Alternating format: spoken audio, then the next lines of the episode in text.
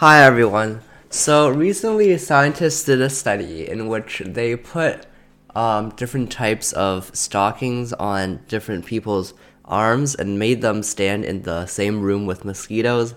This might sound like it's not a very good experiment, but it was to see why mosquitoes, why some mosquitoes like people more than others. So I'm sure when you've uh, when you're walking outside, you see that you know, if it's the right season, mosquitoes bite you. And they, if you're walking with a friend, you might notice that mosquitoes bite some people more than others. So, like for example, you could have one friend uh, who mosquitoes seem to really like, and another one who like rarely gets be- uh, eaten or bitten at all. And so basically, there's this material called a carboxylic acid. Carboxylic acid, carboxylic acid. And this type of acid, uh, scientists found, attracts mosquitoes. And by themselves, they don't have some uh, any sort of smell.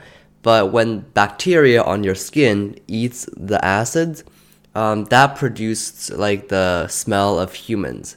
Like so, basically, when bacteria on your skin uh, interacts with the sort of acid, it's called hydroxylic acid. It produces uh, what you smell like, essentially. And this could be what attracts mosquitoes. Like, mosquitoes could smell this sort of smell and immediately know that it's a human.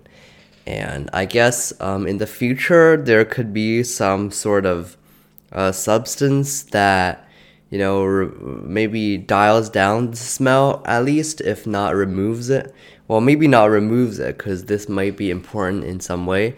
But yeah, just maybe make it so that mosquitoes have more trouble uh, finding humans. Goodbye.